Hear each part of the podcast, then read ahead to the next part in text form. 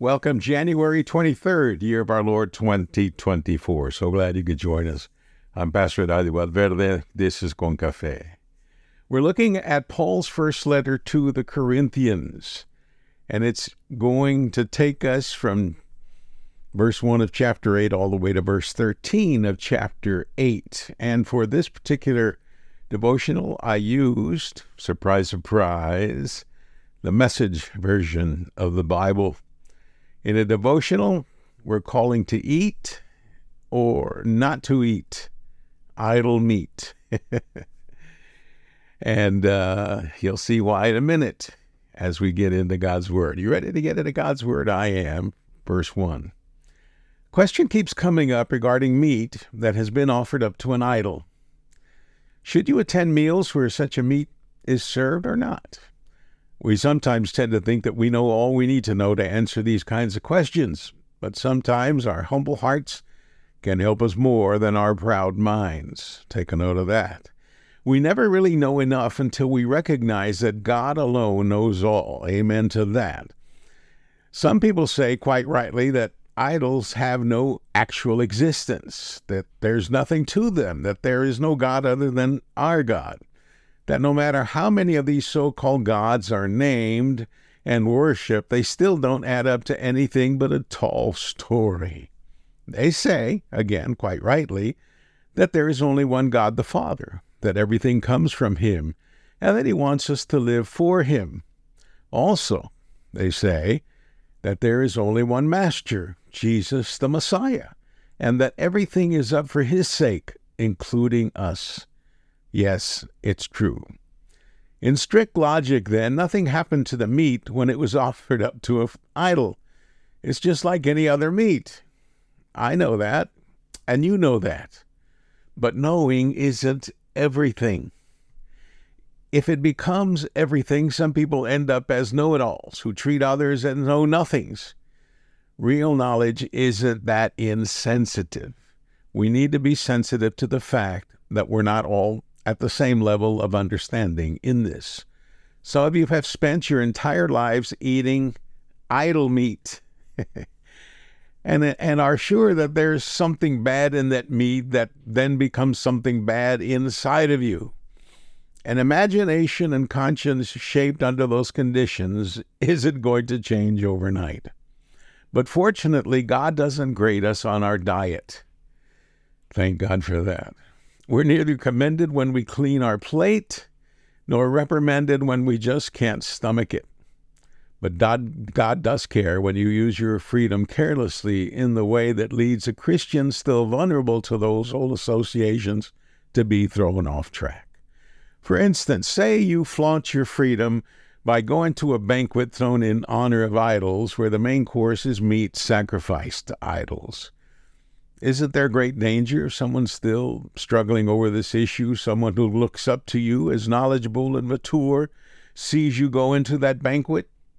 The danger is that he or she will become terribly confused, maybe even to the point of getting mixed up himself, himself or horse in herself, in what his conscience tells him it's wrong or tells her that it's wrong. Christ gave up his life for that person wouldn't you at least be willing to give up going to dinner for him or her because, as you say, it doesn't really make any difference? But it does make a difference if you hurt your friend terribly, risking his or her eternal ruin. When you hurt your friend, you hurt Christ. A free meal here and there isn't worth it at the cost of even one of these weak ones. So never go to these idol, tainted meals if there's any chance it will trip up one of your brothers or sisters. This, dear friend, is the word of God for the people of God. We say gracias a Dios. Thanks be to God. Well, dear friend, blessings upon blessings for you as you spend time with God on this Tuesday.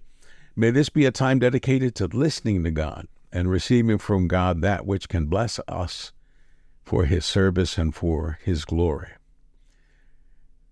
Some time back, when I was still in seminary, two of my professors shared or confessed that they had gone to a Hare Krishna event. I don't know quite quite the word is that identifies worship or whatever they do when they gather as Hare Krishnas.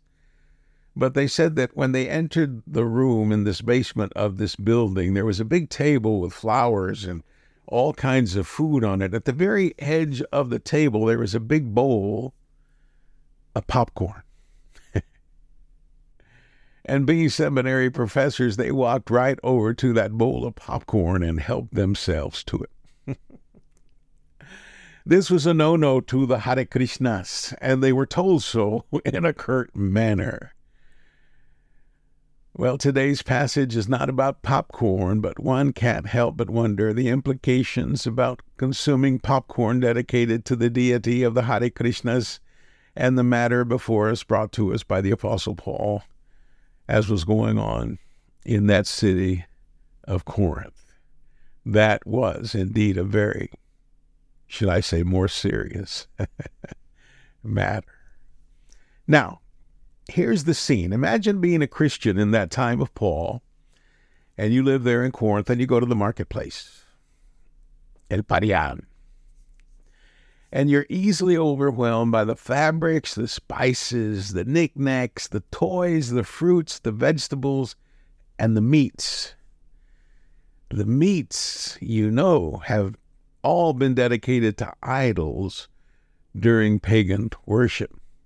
Now, as a Christian believer in the one true God, you wonder about what this would mean to your spirit and your life, not to mention your diet, ultimately, if you knowingly ate that meat offered up to an idol. But, friends, this isn't just about food, it's about a clash of values about navigating freedom and responsibility, and ultimately, hear this, ultimately about love. Let's dive into this passage and discover the timeless lessons it holds for us today. We know it's our freedom to eat what we want to eat. We have that freedom. But as Paul said, and I'm quoting, if someone with weak conscience sees you with all your knowledge, eating in an idol's temple, won't that person be emboldened to eat what is sacrificed to idols? Close quotes. Now, the danger in our exercising our freedom, we must consider the impact our decision will have on others, especially those whose faith might be still fragile. Our actions, even if fueled by good intentions, can become stumbling blocks for others. Now, the ultimate question isn't about the meat itself, but about the price we're willing to pay for a meal. Think about this. Is our personal freedom worth causing a brother or sister to stumble? Paul says no. Quoting, So this weak brother or sister for whom Christ died is destroyed by your knowledge. Close quotes.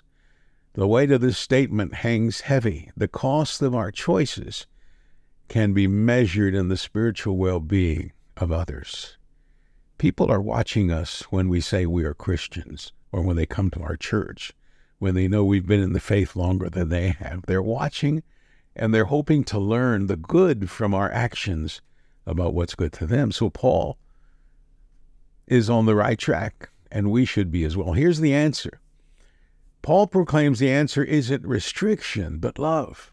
I'm quoting again. Therefore, if what I eat causes my brother or sister to fall into sin, I will never eat meat again, so that I will not cause them to fall. Another version of the verse 13. This isn't about legalism. It's about a radical commitment to putting the needs of others above our own desires. It's about setting a table where love, not self interest, is the main course. Imagine that. The main course at every table should be love, not self interest. Let us love others enough to care about them before insisting on our own way. We should balance knowledge with love. We should consider the impact of our actions. We shouldn't, or we should learn to choose love over personal freedom, and we should let love set the table. Let's pray. Loving God, grant us the wisdom to navigate life's choices with a discerning heart. Help us to balance knowledge with compassion, to prioritize love over personal desires, and to always consider the impact of our actions on those around us. Let our love be a testament to you. In Christ Jesus we pray. Amen.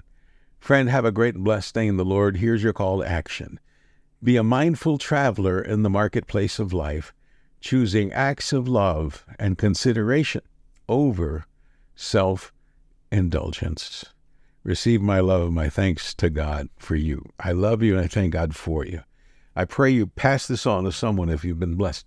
Push the like button, the subscribe button, the thumbs up button, whatever is offered there for you to show that you've been blessed, do it so that we can bless others. We want to win the world for Jesus Christ.